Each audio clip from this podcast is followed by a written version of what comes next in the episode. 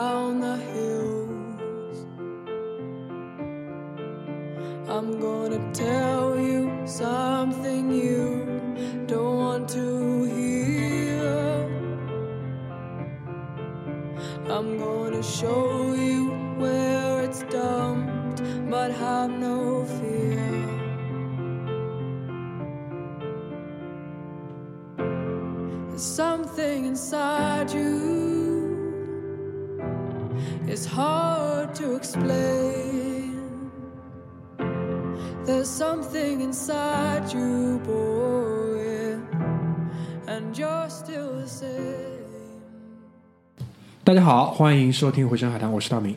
我还是那个唯一的捧哏。我是阿力。我是高妹，今天其实就是在刚刚录完那个佛罗伦萨上半期之后的十分钟，我们现在开始录下半期。然后，呃，就跟上半期结束的时候答应大家的一样，哦，就是在座其他三位已经迫不及待想听一听这个为佛罗伦萨精心准备搜集来的这个故事。其实很偶然，我是在一个公众号上看到了一篇文章，基本上呢，我我的理解就是一个阴谋论版的美第奇家族的简史，然后在这当中，它穿插了什么是文艺复兴以及宗教改革，所以就是美第奇家族加文艺复兴加宗教改革三件事情揉成一起，通过可能美第奇家族发展的这个历史这条时间轴串起来，所以大致上这个故事是讲这个的。精彩的部分是在于这当中把整个逻辑梳理清楚了。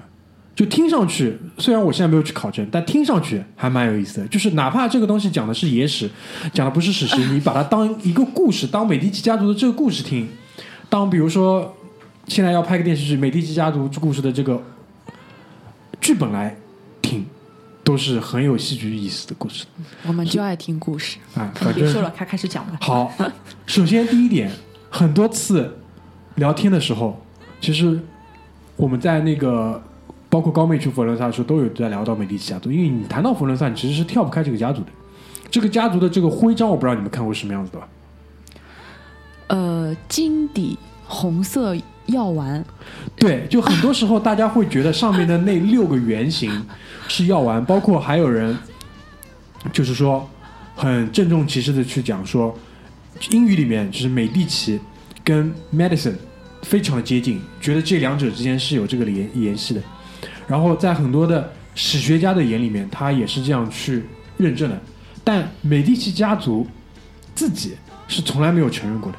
然后他会跟你讲说，我们这个 logo 上徽章家族徽章上那个圆形是指的拜占庭时期的钱币，就是我们其实是一个玩钱的家族，我们是一个金融家族。嗯，他他对于自己的定义是这个样子，但事实上呢，美第奇的祖上确实真的是卖药的。就搓药丸的，可能是搓搓药丸的嘛，所以说他这个徽章上是有六丸，所以这个其实这个徽章上带来的信息有几个很重要的信息。第一，他曾经是可能做药的，嗯，曾经做药代表着他的这个家族其实不是一个呃贵族，他不是蓝血贵族，他可能只是一个小手工业者。嗯，在中世纪，在以前的欧洲，如果你不是贵族，那你就不是贵族，你只能是平民。对吧？这是第一个信息，重要信息。第二个重要信息就是他现在是玩金融的，玩钱的。嗯，所以这两，但当你知道了一个可能平民平民出身的家族，他现在在玩钱，这就是整个美第奇家族的一个大的背景。那所谓玩钱，其实就是什么？放高利贷、放贷。然后呢，美第奇家族最被大家所歌颂的部分。就好的部分，很多时候是讲什么赞助艺术家。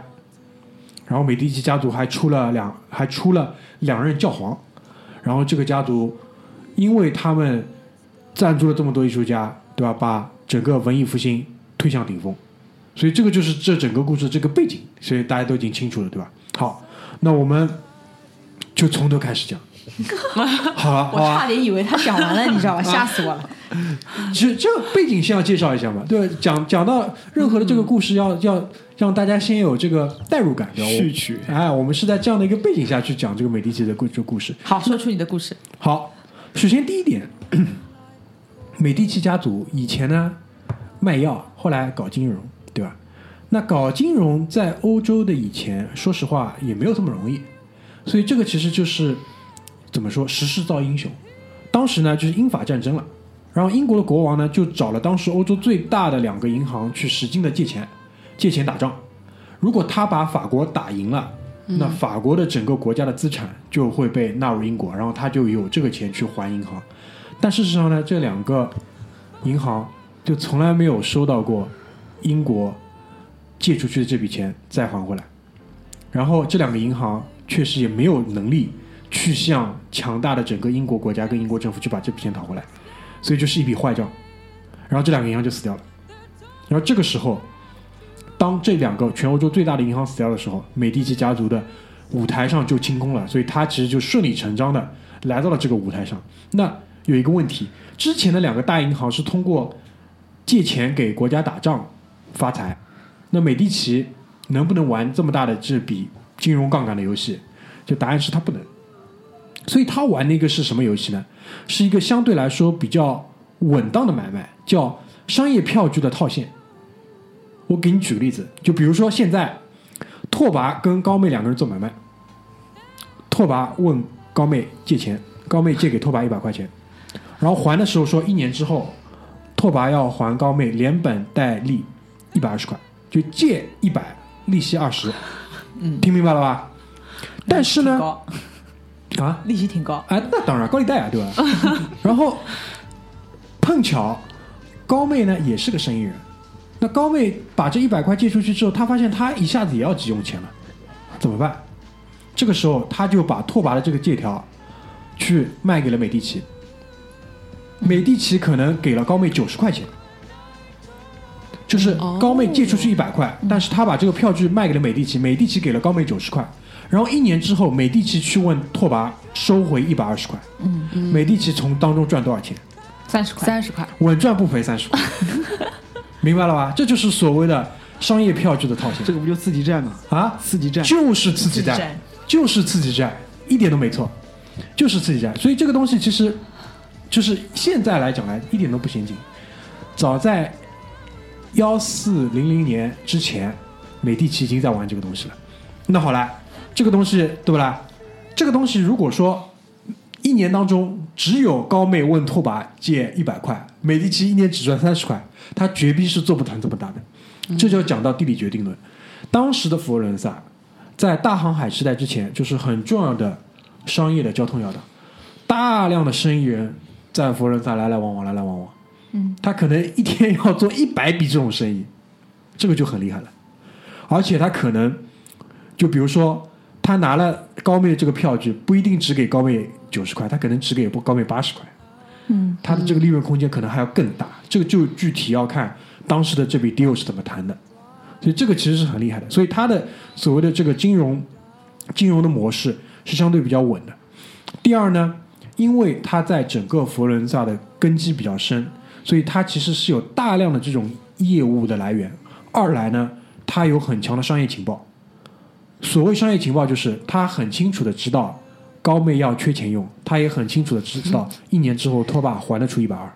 我觉得这个风险蛮高的，要不是他有这个情报的话，他这个东西其实风险挺高的但相比借钱给英国打仗来啊，讲，那是另外一回事情，对吧？已经是，当然金融本来就是高杠杆的东西，对吧？嗯。但这种情况下，他的这个生意其实已经相对来说比较好，而且其实当时的整个佛罗伦萨，因为它的重商的嘛，贸易比较强，商人还是很讲信用的，所以基本上还是很能赚的。嗯。所以这个时候，美第奇家族就已经发财了。那发财了之后，有一个什么问题呢？钱是有了，但是不是有钱在当时就有地位、有尊重、有其他的一切东西呢？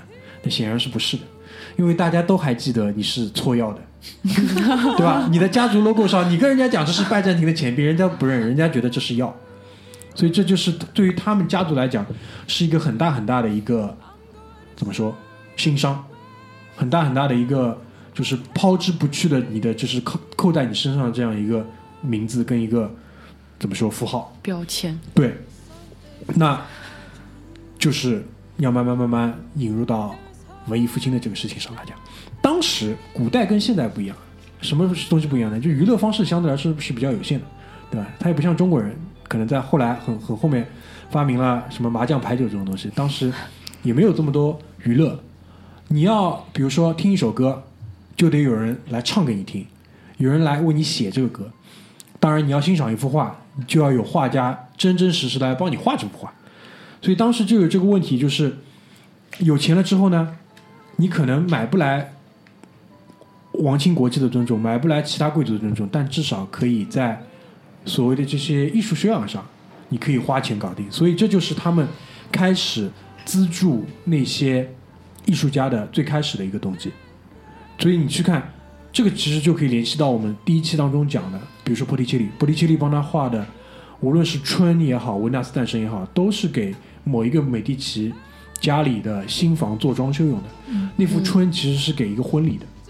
春当中最右手边就是那个西风西风强暴了那个自呃然之母，花花神吧，就是 Flora，、对吧？西风之神跟花神当中是女主角，女主角旁边是雅典娜，雅典娜跟她的三个侍从，然后最旁边的男子是狩猎的男神，对吧？所以文艺复兴画的是，其实就是什么希腊的神话，包括所谓文艺复兴，复兴的是什么东西？这里先要跟大家说清楚，复兴的是古希腊跟古罗马，复兴的是古希腊跟古罗马。这个时候，第一期当中我们已经提到了一个点，我故意去提了一下，啊、那个那个 Angelico 的出生年月，你你们还记得吧？是一三五几年出生到一四三几年去世的。其实整个文艺复兴被认为开始就是以一四零零年为界的，一四零零年到一五零零年左右。那在文艺复兴之前，就是一直在讲的所谓欧洲的中世纪最黑暗的那一千年。其实讲到底就是什么？就是公元四百年到一千四百年当中的这一千年，就是最黑暗的这段时间。那这段时间当中发生了什么事情？大家知道吧？那这段时间欧洲其实还是欧洲呀。这段时间当中发生了什么事情，就要从公元四百年讲。公元四百年的时候，就古罗马被灭掉了。古罗马被谁灭掉了？被西哥特人灭掉了。西哥特人跟那个整个那个那个，就相当于是欧洲北部的，但不是维京那个北，是靠近那个现在的德国那一块。西哥特人，包括我们叫日耳曼人，下到了就是南南部欧洲的南部跟欧洲的中部，占领了整个这个区，然后把古罗马灭掉了。古罗马跟古希腊之前的所有的东西都被毁掉了。但好在是什么呢？罗马不是一分为二吗？东罗马跟西罗马，它灭掉的是西罗马，东罗马就是拜占庭帝国，就靠近现在土耳其这一块还活着。所以当时古希腊的那些东西，古罗马的那些东西，在拜占庭帝国手上全部是有靠背的。嗯，然后还有一部分靠背就是在那个阿拉伯人手上。嗯，所以文艺复兴就是通过当时十字军东征去到那里，把那些古罗马、古希腊的东西带回来，大家看到了以前一千年之前整个欧洲的祖先是这样的一个发达、这样的一个辉煌的文明，他们去复兴的其实是这一块东西。好，讲到这里有一个问题，跟美第奇有毛关系？跟美第奇有什么关系？关系就是他赞助的这些艺术家，在当时其实都是很前卫的。艺术家永远相对来说是比较前卫的，放在今天其实道理也是类似的，嗯，对吧？所以在一四零零年左右之后，就是在整个一千年的这个黑暗的中世纪当中，就是这一波人他很敢于去画裸体的东西，包括米开朗基罗雕的大卫是裸体的吧，正反都是裸体的，对吧？你看那一半是裸体的，啊，有有一些可能他对吧，屁股是露露出来，他正反都是裸体的。在中中世纪的时候，基本上是不会有这种全裸的东西的，包括前面讲波提切利画的春，画的维纳斯诞生，都不是纯宗教题材，而是古希腊跟古罗马的神话。他复兴的是他的老祖宗，就是公元前公元四百年之前的东西，这是文艺复兴，对吧？那回到这个点上，那美第奇家族又跟这些人玩得很近，所以一下子就是美第奇可能在当时给到大家的这个感觉就是什么？他雇佣的这些艺术家玩的特别溜，那大家都知道这些人全在美第奇家里，就是他的这个名声其实从有钱开始慢慢慢慢变成了有影响力了，但这个影响力依然还不是他们想要的那种被王室、被贵族认可的影响力，只是大家觉得你是个新贵，你玩的挺炫，就这个其实还是和他想要的这个当中还是很有区别的。当然，这个时候已经有一些欧洲上层的这些人去他们家开 party，对吧？去看你的画，嗯去看那些东西。但我也讲了嘛，这些人相对来说是比较反动的，所以他的这个名声已经出去了。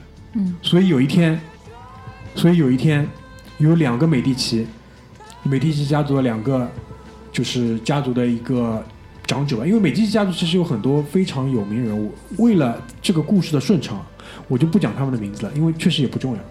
嗯他只是可能某某几位比较有名的美第奇，当中就有两个美第奇家族的成员在去呃教堂做礼拜的时候，被那些可能相对来说比较保守的宗教派别的人，因为你知道之前讲了嘛，他们供养艺术家，艺术家又是比较前卫的，嗯，就是相对比较保守的人给捅了，其中一个人直接当场捅死，就捅到据说是捅成了就是筛子，另外一个人呢身负重伤，但是逃出来了，逃出来了。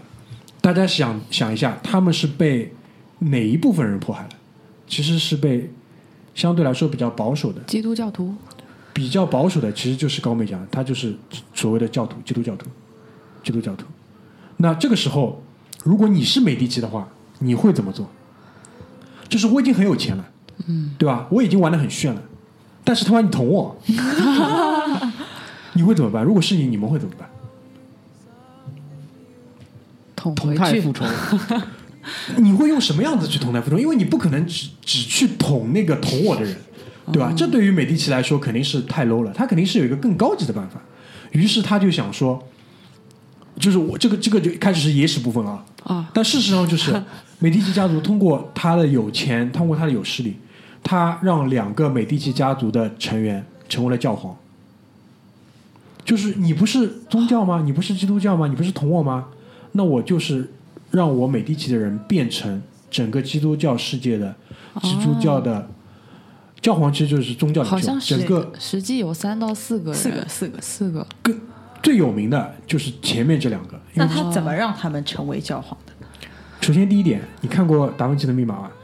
看看哦哦，天使与魔鬼，天使与魔鬼，看看过。投票呀，哦，那他哦，只要有投票就可以贿选就是花钱。对吧？就是花钱。当然，它本身也确实，因为当时的我们可能不太能理解，就是现在还存在有些人是无宗教信仰，嗯当时在欧洲不可能是没有宗教，都是有都都都是有宗教信仰，嗯，对吧？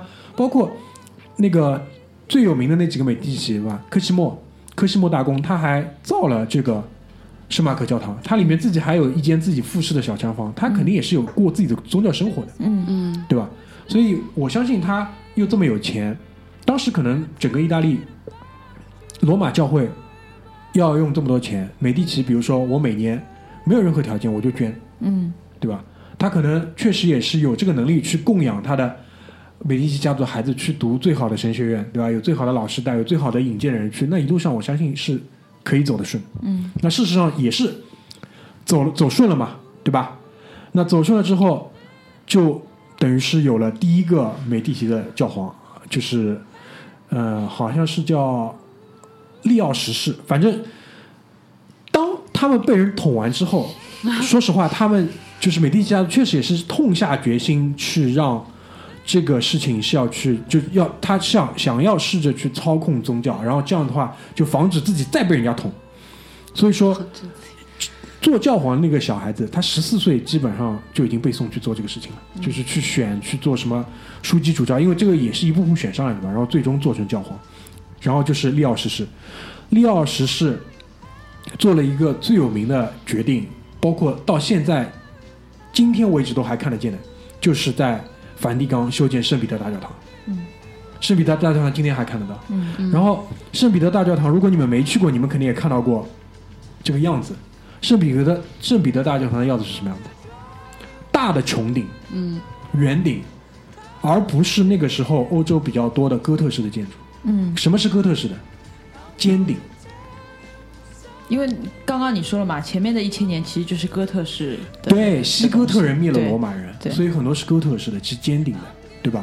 所以利奥十世，首先第一点，先不讲这个圆顶。那如果你们去过圣彼得大教堂里面，你们就会知道里面花掉多少钱，花掉多少钱要造这个东西，是不能想象的。所以基本上利奥十世上市之后，造了这个罗马式的大圆顶的圣彼得大教堂，对吧？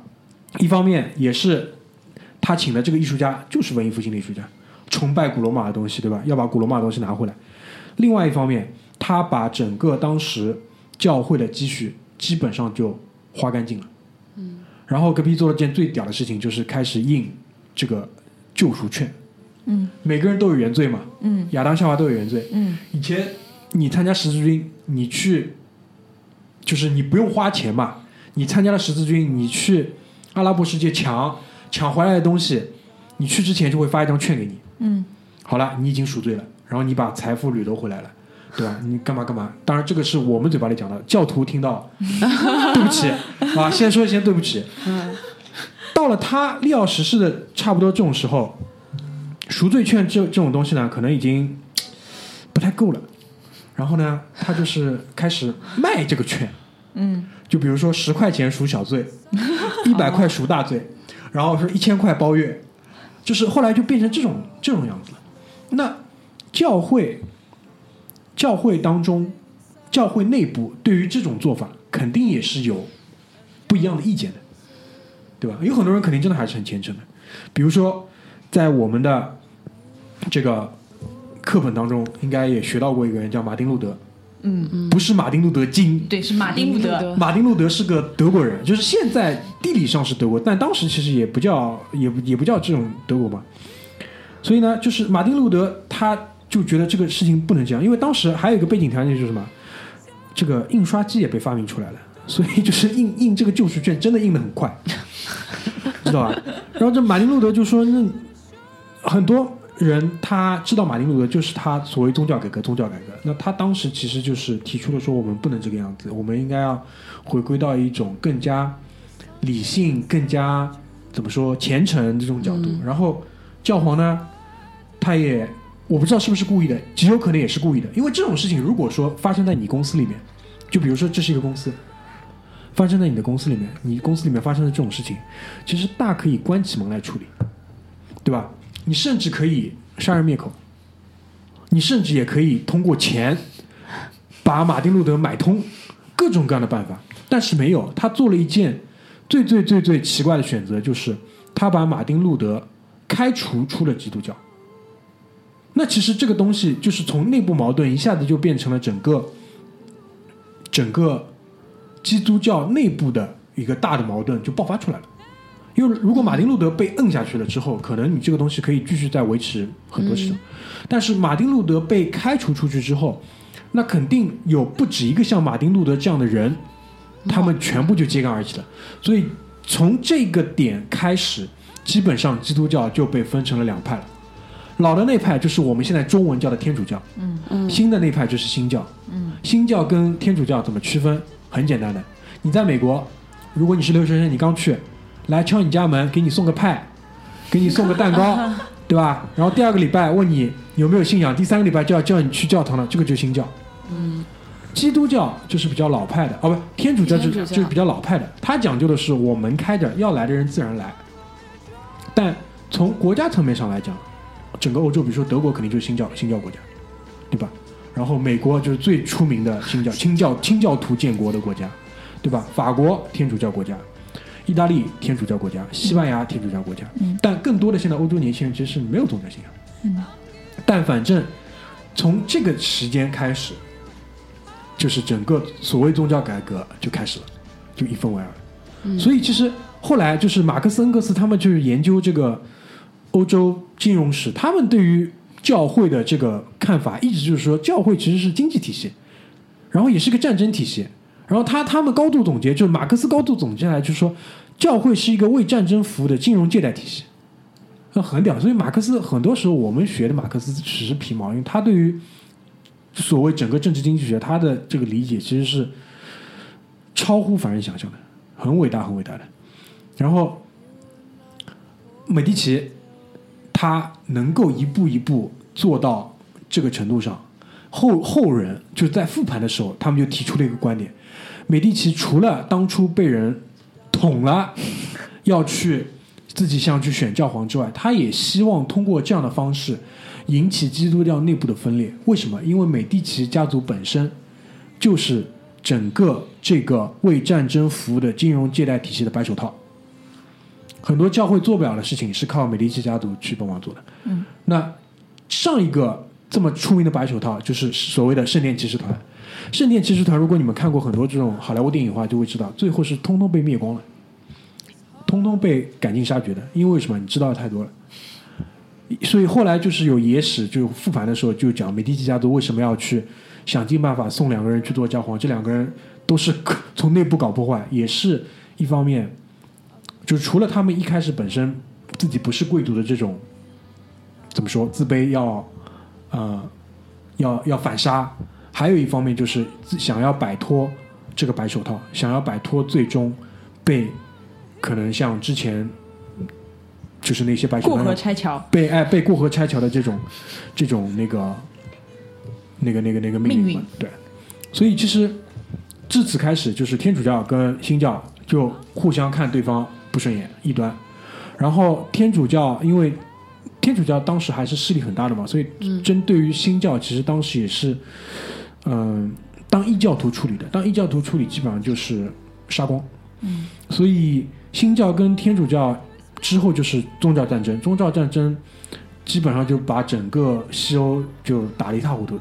据说是德意志地区，就是马丁路德就是来自德意志地区嘛。德意志地区，因为他来自那里，去那边更多的人其实是被影响是新教的。德意志地区百分之六十的人口因为宗教战争要么死要么伤，就一下抹掉了百分之六十的人口。然后间接还把中国的明朝给打死掉了，因为西班牙因为三十年的宗教战争，把所有的白银从海外拉回到西班牙国内去打仗，造成了明朝整个货币的流失，就整个金融危机来了，然后又造成了粮食的危机，所以明朝的灭亡大家都知道嘛，是因为 韦小宝看过啊。哦，哎，吴三桂什么引清兵进来啊，干嘛乱七八糟，还有什么乱七八糟的，就嗯就李自成嘛，就起义了嘛，就没了嘛。所以其实看到这里，你们其实可以明白，文艺复兴从艺术的角度上来讲，就是复兴古罗马、古希腊。但说实话，也就这样了。如果光是复兴这些，就是呃题材，所谓题材，包括所谓表达方式，表达方式可能就是更多的裸体的东西了，怎么样怎么样了？其实不会怎么样的。文艺复文艺复兴的影响不会怎么样的，但它真正深远的影响是之后的连锁反应带来的宗教改革，然后整个美第奇家族在这里面扮演了非常重要的这个角色，对吧？然后前面讲的是利奥十世嘛，利奥十世之后就是克莱芒七世，克莱芒七世他爹就是当年那个被捅死的，就是被捅成马蜂窝的那个人，对吧？然后他先他上台之后，除了继续卖那个赎罪券，继续印赎罪券、发赎罪券之后，他还让那个马基亚维里去帮他写了《佛罗伦萨史》。《佛罗伦萨史》这本书，一方面赞美美第奇，一方面揭露历代教皇丑恶嘴脸。他自己是个教皇，他他他自己是个教皇，他自己是个美第奇，他然后找了个写手，对吧？这个写手叫马基亚维里，马基亚维里是很伟大很伟大的。然后一方面对吧，写软文捧美第奇家族，一方面 黑教皇。所以你说这个美第奇到底是不是故意的？到底是不是故意的？我觉得 大概率是安排好的，对吧？大概率是安排好的。然后，总之就是在美第奇家族的这个不懈努力之下，基本上就是欧洲文明也是往前推了一大步。因为宗教改革之后，其实整个教权的下降，神就神性的下降，人性就上来了，所以后面很多事情就好办了。再后来，对吧？再后来，我前面也讲了，一五零零年是一个很重要的标志嘛，大航海时代开始了。大航海时代开始，地理决定论，佛罗伦萨你的整个贸易的这个通道的这个要要塞的位置地位就一下就没有了，因为新的航道全部开辟了，做生意就不单单是这个大陆上做了，对吧？是跟其他的大陆在去做了，所以说整个佛罗伦萨的这个经济地位的下降，直接直接就造成美第奇家族这个地位下降，然后又倒霉就是美第奇家族生不出儿子了。哦，后来就没生出过儿子。他后来美第奇家族的很多女儿是嫁到法国去做王后的，所以美第奇家族跟法兰西王朝之间的关系是很紧密的，因为他好几个女儿是嫁过去做王后的。那为什么他的女儿可以嫁过去做王后呢？因为有钱。缺钱，人家对，法兰西王朝要做点什么事情，对吧？老丈人有钱啊，对不啦？就是因为他是美第奇，但后来很惨，反正就是也没儿子了，所以整个家族就没落掉了。但这当中基本上就从幺四零零年左右，将近要到一七多少年，就将近两三百年的这个过程当中，所以还是挺有意思的。就是美第奇家族宗教改革加文艺复兴，其实这三者之间是这么一个。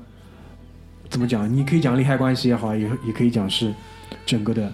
所以，当你去了佛罗伦萨之后，你当你知道这些东西，你满眼就看到金底红色的丸子，到处都是。这个那个乌菲兹宫、皮蒂宫里面，就到处都是这个。包括乌菲兹宫里面，就是到处都是美第奇家族的这个画像。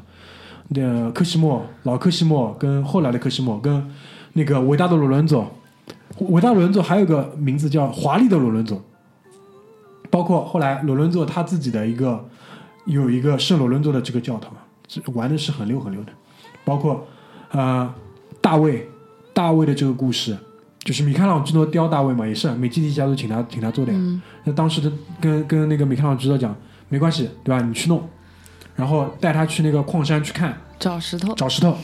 去的第一天回来没有，第二天没有，第三天没有，第四天没有，二十几天还没有。跟美第奇家族也想，我靠，什么意思，对吧？是不是骗钱的？然后说，那么还有什么可以帮你的吗？他说没有，没有什么可以帮我的。我们反正就就是你有石头就去拉过来给我看。又过了好几天，突然有一天就没看到这就就这块，没看到之后就把这块石头拉回去，然后就把大卫雕出来。所以他这个点就是说，他不是说他脑海里先有了大卫，是先有了这块石头。这个东西还是跟美第奇有关系。所以就是你，如果你在佛罗伦萨的话。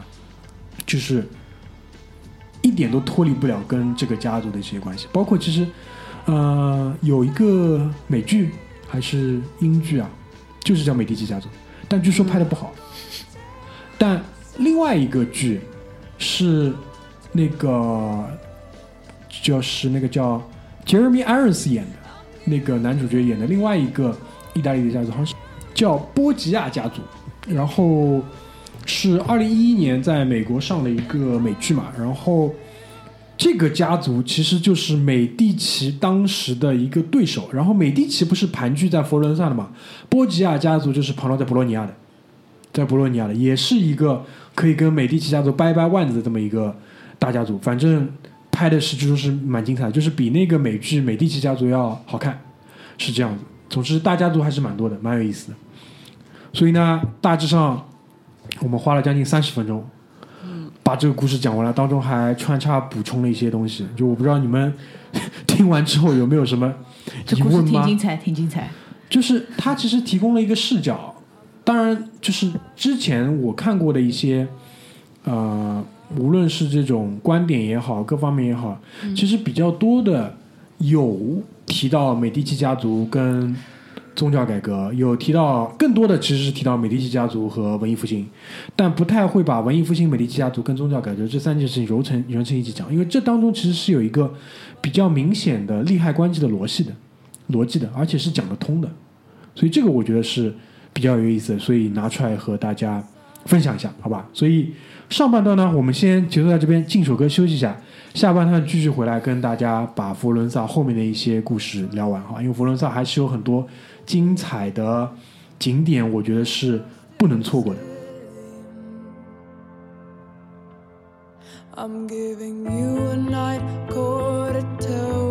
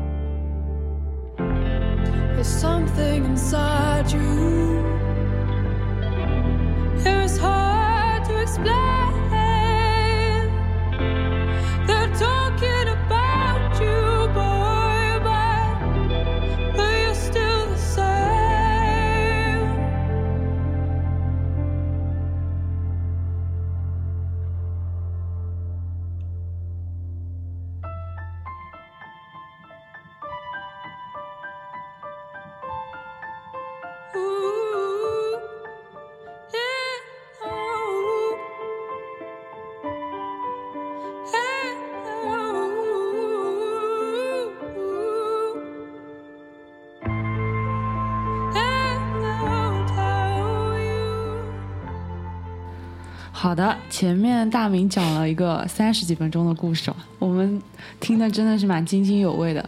然后突然觉得肚子挺饿的，就是讲到肚子饿，其实 佛罗伦萨，我不知道，就是你们你们去去了之后，牛肚包都吃了对吧？吃了。你是在哪里吃的牛肚包？你还记得吧？我就是在那个乌菲兹出来之后，啊，乌菲兹出来之后，为什么我们没有找到牛肚牛肚包吃啊？有的在哪里啊？就是出来之后，然后我就搜了一下嗯。美食，就是那个大众点评，嗯。居然有，然后就走到一个小巷子里面，嗯，然后有个年轻的小伙子在那里，哦，是那是推着小车的那种吗？还是？不是哦，就是在一个小窗口，就是哦，感觉那个窗窗子好像就一平方，其实就是沿街他开了一个小窗，然后可能是自己家的房子这种。对的，我第一次去是在那个那个佛罗伦萨的怎么说？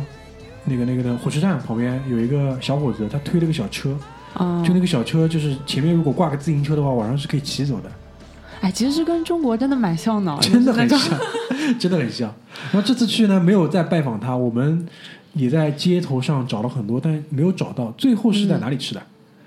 牛肚包是在那个是在那个中央那个市场里面。嗯，然后市场里面的话，其实那个牛肚包的滋味其实并没有我们想象中的那么好，那么的浓郁。你有没有发觉？没有我第一次吃的牛肚包好吃。你第一次去意大利去佛罗伦萨，你吃牛肚包了吗？呃，当然没有了。没有吃啊？对，哦，因为我我当时就去了，但是我觉得就上一次吃的那家街边的零食的这个摊位反而是做的更好吃。这次去呢有点寡淡，但很明显这家人家应该挺有名的，就号称这个牛肚包是从什么一八几几年做到现在的那种，嗯哼。然后排队的人也很多，对吧？然后切的那个师傅他还会问你，就是你所谓牛肚包，牛肚包其实好几种内脏嘛，就问你那个胃要不要，然后还有什么其他的部位，反正我也没看懂是什么东西。然后绝大多数人都会说 mix，就都要，嗯，然后我们也都要了，然后都要吃，总之没有第一次吃的好吃。它的意识形态呢，就是肉夹馍，对，两个面包，然后当中呢是一，我第一次去吃是这种，感觉是有这种番茄的这种浓浓汤，然后炖出来的，所以还蛮浓的，然后可以加点罗勒干嘛的。那第二次去吃更嗯接近水煮，我就总之我反正就记得那个香料的味道特别重，就是后面百里香啊干嘛的对，然后反正这次呢牛肚包挺失望的，但不管怎么样吧，去了佛罗伦萨牛肚包还是要吃一下的。对吧嗯，就除了牛肚包之外，我们在网上搜索的时候也知道，佛罗伦萨有一种呃，就当地人还蛮自豪的美食牛，这种牛叫叫基安尼纳牛，反正就是它其实是一个意大利一个山谷的名字嘛。对，对，然后之后呢，这个牛原来最早不是用来吃的，是用来干活的，但后来他们把它培养培养培养成这个世界上体型最大的肉牛品种。它这个牛很大很大的，好像据说三两米多高啊，多高啊？还一米八多高，就是它的背好像是有将近一米七、一米八这么高。那有那种美洲水牛大啊？它不一样，它它它它长的是那种奶牛的脸，你知道吧？哦，它不是那种长得很野的那种牛。懂了懂了。你们是看到过那个牛了吗？有照片，有照片，有照片。哦就说的那么形象生动哎，感觉去去农场看过它了。没有，没并没有看过它。然后那虽然我们没看过那个牛的整体，对不对？嗯但我们也呃也尝试了去看一下局部嘛。看一下它的肉，对，因为佛罗伦萨其实有一个很有名的，它叫那个干式熟成的牛排。哇，这个就头晕了。你讲到这个，我已经头晕了。就就首先它它用的号称是这种牛的公牛的叫公牛的腰肉。对，对我的理解就是牛屁股肯定是有个牛尾巴，然后可能就是腰部就是往前推进一点点，然后不会超过牛的前肢，这一段应该都叫腰肉吧。然后，然后就是我的意思就是这一段它肯定，因为至少它拿上来的这个东西是带骨头的嘛，就是样子感觉有点像那个剔骨牛排，剔骨牛排，大的剔骨牛排。嗯，然后前面阿丽讲的那个叫什么熟成啊，干式熟成，你可以跟大家解释一下这是什么东西吧？这个我们可以想象一下啊。平时大家在那个超市里一定都见过那个牛排嘛，对不对？嗯就是我们常说的那个新鲜牛肉，嗯那个其实呢就是湿式熟成，你买回家放在冰箱里，嗯要不你就直接吃了，要不它就坏了，对不对？嗯那什么是干干式熟成呢？它就是指把那个大块的牛肉放在那个零到四度的一个机器里面，那个机器呢，它既可以控制那个湿度，也可以控制那个温度，它的作用是让那个鸡肉里的血啊慢慢给渗透出来。那好处是什么呢？它可以把那个表层变得坚硬风化，然后揉成那个揉那那个牛内部那个肉啊，它会产生一种好像叫酵素一样的那个东西啊，可以让那个肌肉纤维变得疏松。首先这不是变质对吧？其实不是变质啊，虽然你会在那个表层看到那些发霉的，类似于那个白色毛发一样的东西，嗯就在那个牛肉的表层，嗯，对，黑黑的像霉斑。然后？呢？然后内部的那个牛肉呢，又不像你在超市里看到的新鲜的那些血红血红的，嗯它有点暗红。嗯，嗯，对，嗯、还好我吃的时候不知道。就是 就是熟成的这个牛肉，上海现在有一些装逼的西餐厅也玩这种东西的，对吧？也有的，但是我没有见过就是这么大的。就上海这边，它可能就我们平时吃的牛排，它可能是一整块的，它并没有切，然后它就一整块放在里面做熟成。然后你要吃的时候，他问你你要切多厚，他就帮你切多厚。但那边估计也是这个样子的，但是它是带骨头一起的，就是感觉就是，就我不知道你们在 Instagram 上有没有关注过撒盐哥啊？嗯，撒盐哥，撒盐哥有很多张照片，就是他在这个熟成的这个房间里面，然后嗯在里面拍的这个照片，就就那种大的像，就是像整整整只牛在里面那种感觉。大家一定一定看过那个制作火腿的过程，对不对？火腿，呃挂起来的嘛，对对吧？嗯，火腿为什么要暴晒嘛？然后用来去脱水。脱水，它是想把那个水分抽离的同时去锁住肉的味道嘛。嗯，那干式熟成，它控制了那个温度和湿度嘛，它会让那个肌肉纤维变得松散，同时啊，让那个组织变得软化，然后内部的那些牛肉的汁水啊会被锁在里面，而不会像火腿一样，因为火腿它预盐的话，对水是出来的。对就是说把它外面弄干了，然后里面还是有这个血水的。内部的汁水还是得到很好的保留的。哦同时，它通过就是在这个固定的温度跟湿度下面滋生出这种酶，然后让它有特殊风味，对，可以这么理解吧？可以，所以这是两步，第一步让它有风味，第二步就是外部变干，里面锁水。对，还是说，因为它不能就是通过让它有风味的同时，呃就是让让它既要有风味，又要可以就是锁水，那最后达到的目的是什么啊，啊？就是这个。达到目的就是它烤出来这块牛排啊，嗯你把它切开，嗯，它表层能有那些坚果啊或者火腿香气，但你嚼到内部的肉的时候，感觉呢又是新鲜的肉，哎，它又是新鲜的肉。嗯就这种熟成的味道，我不知道你们有没有吃过一个安徽的那边的一个呃咸肉的品种叫刀板香，吃过吃过，我感觉好像吃过就是一般呢你不会单吃这种东西，你一般会在蒸鱼的时候，有些饭哎店在上面在上面，铺在上面。这味道就熟成完之后的牛排的这个味道，其实就跟这种所谓的刀板香的这种，它它其实不是咸肉，因为刀板香应该也没有放盐去腌，因为它也是软的嘛那种，味道就跟这个一模一样的，然后吃起来是牛排的味道，然后还会有一些比较浓的这种 cheese 的味道，嗯，然后关键是这个东西呢，就是我们去吃的那家佛罗伦萨的餐厅，他上来之后。小哥特别自豪，告诉你这是全世界最最最最牛逼的牛排，然后说你们三个人吃，我建议你们点多少公斤啊？一一一点五公斤还是两公斤？大概一点五，一点五公斤，就三斤带骨头三斤重。嗯，这也就算了，弄完之后他还要把这个东西端上来给你看一下，你看那个味道有多难闻啊！这讲好听的是那种，就有那种带坚果的火腿的香气；讲难听的就是腐肉的味道。这个我不，那我我不认为这有任何坚果的味道呀哎。就就理论上来说啊，世界各国比较好的好吃的东西都是发酵的。其实有名的东西，比如说奶酪，奶酪，比如说火腿。火腿。对啊，这些都是因为有发酵，发酵会产生氨基酸，鲜了嘛，呃，鲜了嘛，就鲜了啊所以他拿上来给你看一下呀，对不啦？嗯。嗯，然后反正就是他的他的表情跟他前面说的就是全世界最牛逼的这个牛排是匹配的，就我我相信他是发自内心这样觉得的。然后我们就说好牛逼牛逼好牛逼，快快去做快去。然后弄完上来啊，就是这块就吃起来我就觉得就是在吃有刀板香味道的牛排，对，而且一定得趁热吃，哎、凉了之后就是这股味道就更加浓郁了，啊哈哈人家风味就特别浓啊。对，然后就是在我们吃熟成牛排的前一天，其实我们吃了一顿新鲜的 T 泵的牛排，我个人还是觉得新鲜的比较好吃。但是呢，如果你从来没有吃过阿丽前面给大家介绍的所谓干式熟成法的牛排，人生至少应该体验一次。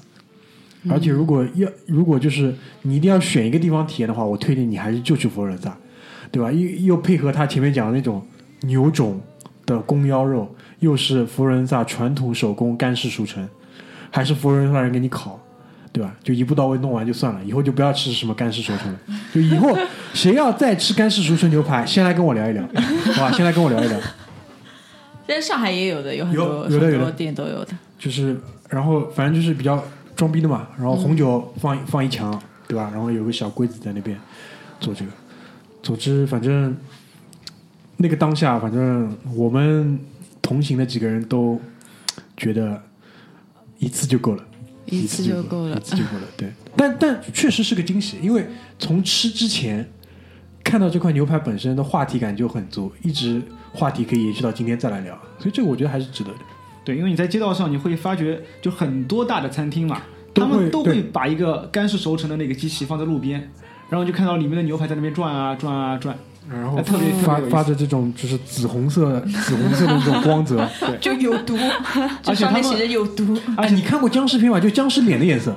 而且你会发觉，其实他们特别有意思。如果你仔细看啊，嗯，他们每块肉上其实是标那个熟成的那个日期的。嗯对，有的可能七天左右，有的可能二十一天左右，嗯甚至有些牛排，它其实在熟成的过程中已经被卖掉了，嗯，就就特别有意思。对的对的，因为你就反正熟成时间越长嘛，它就会缩的越小。就同样一块新鲜牛排可能这么大，但输出完之后它可能会小掉一圈，小掉一圈。反正这个我还是这句话，好吧？没吃过的试一次，试一次。但对于这个东西不要有幻想，想肯定还是新鲜的好吃。我个人觉得还是新鲜的好吃。有可能有人就有特殊的喜好。有的有的，我相信有的，嗯我相信有的，好吧？就除了这个以外，阿里对于你来讲，你觉得有什么其他的惊喜吗？在这个佛罗伦萨？还有一个惊喜，可能就来自于夕阳下的佛罗伦萨吧。哦，就是我们吃完牛排之后的事情，对吧？所以那天其实一连有两个惊喜，就是我们先吃的这一顿熟成的牛排这个惊喜，然后我们发现就是行程上我们要去看夕阳的米开朗基罗广场嘛，这个时候距离太阳下山还有半个小时吧，应该。嗯，然后我们距离米开朗基罗广场大概还有将近两公里，对，所以就是在吃完熟成大牛排，应该不是八分饱，就九分九饱的这种情况下，差不多二十分钟的急行军，其实最早我们是有过思想上的斗争的，呃想先看完再吃。我吃们，想了半小时嘛，一路上我们是先吃大牛排呢，还是先去看夕阳呢？然后等那个夕阳落下之后，再去吃德大牛排呢。但后来可能因为大明意志上的不坚定嘛，嗯。所以我们最后决对，就定那个时候不知道为什么身体里特别渴望蛋白质，你知道吧？就是到了西蛋的时候，你哎看，对，所以我们最后就决定还是先回到那个佛罗伦萨的老城，去找一家干式熟成的牛排店，然后再去看那个夕阳嘛。嗯，然后因为时间的关系，所以我们赶得特别的赶，而且那个夕阳呢，其实是在那个米开朗基罗广场。那个广场呢，是个高地是，个应该差不多有海拔两三百米的那么一个高台上。这么高啊？对，嗯所以你一路上去其实都在爬坡嘛，因为刚吃完饭，天又特别热，然后你就然后要爬消化了坡一下，对就基本上就差点没吐。对，然后你时间那个时候时间又特别的紧迫，你知不知不知道？嗯，就是你回头你看到那个血红血红的太阳，它就变得越来越大，然后越来越靠近那个。地平线地平线线，对，等你当你真正来到米开朗基罗广场的时候，也许你看到的只有那些朝红的晚霞嘛，嗯那个太阳已经完全不见了。所以你们跑过去的时候，它已经下去了。呃我无意识中的摁了一张快门，嗯，那个时候它是有的。嗯当我在仔细定下呃新来，然后想去调整一下那个相机的快门速度的时候，它已经落下去了。对的。但是这个时候呢，就是红色的晚霞还在，嗯，所以这个这个这个其实是一个什么样的一个经验呢？就是说你一刚刚一顿那个操作上去了之后，你发现就是所有的人都已经坐在那边等了，嗯然后那边确实是有一个台阶嘛，就坐满了人，嗯欧洲人，然后后面山上又爬了很多，桅杆上也爬了很多。对，其实我觉得啊，就是这个时间还是蛮难把握的，因为好把握，你你就你就那个雅虎天气上看一下太阳落山时间，其实就像我啊，我是当时因为我我可能第一第一印象，我想去佛罗伦萨，就是想去登高看一个这个，就是整个可以看到那个叫什么托斯卡纳的这个嗯地貌嘛，嗯就是这种感觉。然后我到那边的时候，我就是赶快上午把什么教堂啊这些都匆匆看完了，然后下午的话就想赶快去这个米开朗基罗广场，然后就上去了。结果等了一下午。等到已经等到六七点钟了你，这个是有点太早了。对的，就想去是为了这个去的。对啊，就想去占一个地方嘛，因为嗯我们去的时候确实没有什么人，就、嗯然后可能已经被晒的不行了，然后实在晒到虚脱，后来就是因为想要吃这个牛排，然后 因为他们关门比较早嘛，就可能不像中国夜宵大排档啊什么的，嗯，他们可能就是太阳说下山也下山了，然后关门也会特别早。就是我们当时看看准了时间，就想说那就先下去吧。所以说，在佛罗伦萨多留两天也是好的，因为你有有一天你可以去慢慢去欣赏那个夕阳。我觉得，因为看这个季节啊，嗯我们那个时候的话，我们查下来是八点三十27，对，八点半左右。其实你八点钟在那边等的话，估计已经是坐不到位置了。对但应该，但应该可以有一个比较好的前排的位置。最好的方法就是你带着酒，带着披萨，带着一些伞伞，然后你就坐上去就可以了。这其实也蛮你蛮晒，也蛮晒。但是可能因为我第一次去的话，三四月份就还好，但是就是那个时候，呃，中午去的嘛，也没有、没有觉得那个地方就是有很多人。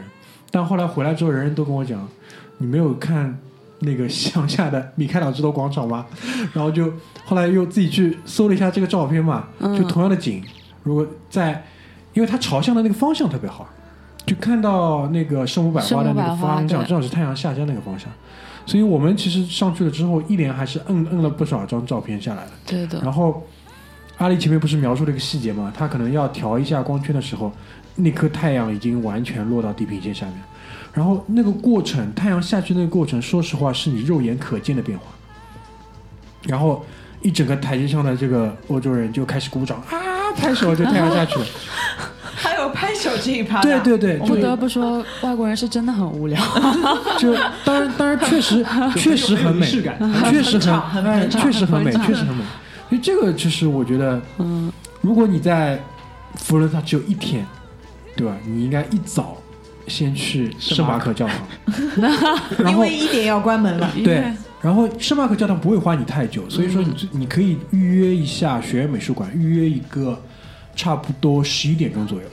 然后你把学院美术馆逛完之后就吃中饭，吃中饭可以随便吃一点。下午的话，体力好的话，你就乌菲茨加旧宫，或者是乌菲茨加 PT。然后 PT 逛完，其实可以顺路直接上那个米开朗基罗广场，因为都是在河对岸的。嗯，然后看完之后，你可以找一个地方吃牛排，因为其实餐厅还是开的比较晚的，我相信是找得到九点钟但那家比较有名的，好像渣渣渣渣渣，对。是渣渣吗？对，哦，那你米开朗基罗广场到渣渣还挺远的了。挺远，我就是赶下来的呀，啊不然呢？渣渣啊，好好好，渣渣渣渣我们也吃，渣渣就是我们吃那个 T bone 新鲜 T bone 的那家，嗯。在那个皮具市场，就是在那个中央市场旁边，这个这家是特别有名，因为排队人特别多很好找，所以这个我觉得，反正大肉排加夕阳下的米开朗基罗广场确实是两大惊喜，就是确实，呃，配得上我们对于佛罗伦萨的这个期待的吧，应该是。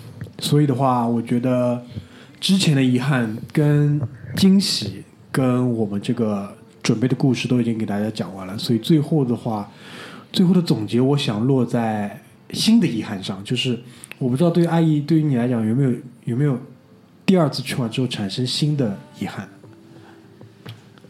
新的遗憾，对啊，新的遗憾，其实，在来到那个佛罗伦萨之前嘛，这次和你出来玩之前，当我每次逛完那个博物馆也好，美术馆也好，我会习惯性的买一个冰箱贴。嗯，但这次和你逛完之我后，买了更多冰箱贴，对吧？我可能会下意识的去买一本画册，画册，嗯关于这个图书馆啊，那个美术馆也好，博物馆也好，或者是相对应的那个画家也好，但这次只买了那个安吉丽克和那啊对个我买了一本兹美术馆。如果有机会让我再去一次的话，我希望可以把他们都收集全了，就每家美术馆、哦博物馆，对。就都都去过了，对吧？嗯，嗯，对，对于高妹高妹高妹其实有很多遗憾啊。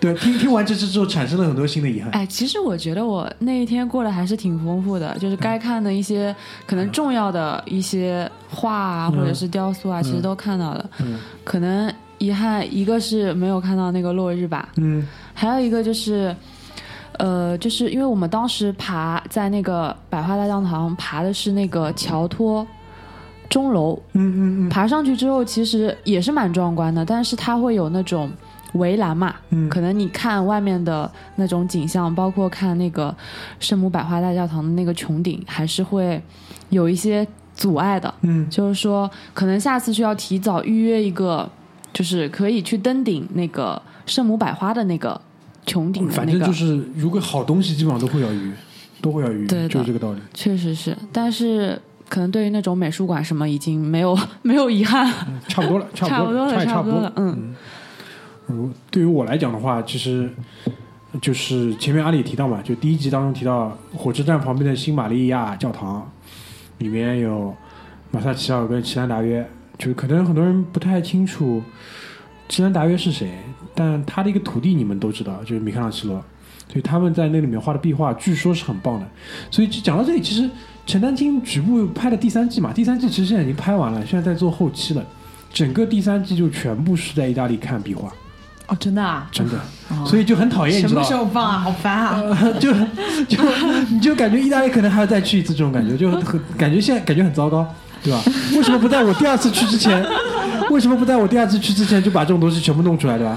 因为我在去的时候，他他那个你可以去看一下那看理想的那个公众号，他嗯，就是那个老年艺术家被迫营业的这种感觉，就每天要出来录一段 vlog，、感觉他也不是很想录。然 后大家好，今这是今这是今天的 vlog，然后就开始巴拉巴拉巴拉讲，好了，再见，就这样子。但是据我知道，这一次是有圣马可教堂这边，因为我不知道他现在跟圣马可教堂关系很好，对吧？可能因为他的广告你看哎他的鼎力推荐，对吧？然后有一个在那边之前在那边学画，后来在那边做一些文化交流的一个中国的学生，牵头帮他去整个意大利南南北北走了不少地方，通了不少关系。因为你要进进到人家这个地方去拍，去拍可能还会用到一些大型的这些设备，都是会有很大的麻烦的嘛。所以总之，据说是拍的蛮辛苦的，但呃，所有的拍摄已经结束了，然后还是那个。第一季跟第二季的那个导演，那个女导演叫孟倩，叫什么？反正她来剪，剪完之后应该我不知道，可能今年年底可能会放吧，应该是个样子的。嗯，然后另外的话就是，我们也路过了前面讲到嘛，伟大的罗伦佐圣罗伦佐的这个教堂，其实这就是美第奇家族的墓地。我们在门口路过了，但没进去，里面就会有米开朗基罗非常有名的，也是为这个家族，就是怎么说，四座一组主题的雕塑。叫那个昼夜沉木，这个也是很有名很有名的，这个应该是不容错过。所以下次再去的话，可能这两个地方我会打卡，然后圣马可应该会再去一次，再看一次。嗯嗯，常看常新，可能每次看会有这个不一样的发现吧。哇对，就比如说前面嗯拓跋拼命讲这个，就是关于那个透视纵深的这个，我可能上次去看就没有注注意这一点，很多更多注意的是圣母跟天使的脸嘛，对吧？下次可能去看一看其他的点。刚刚大明讲这个好的东西都是要预约的，导致我很担忧。像我这种 可很自由的自由行，嗯，就估计看不到什么东西了。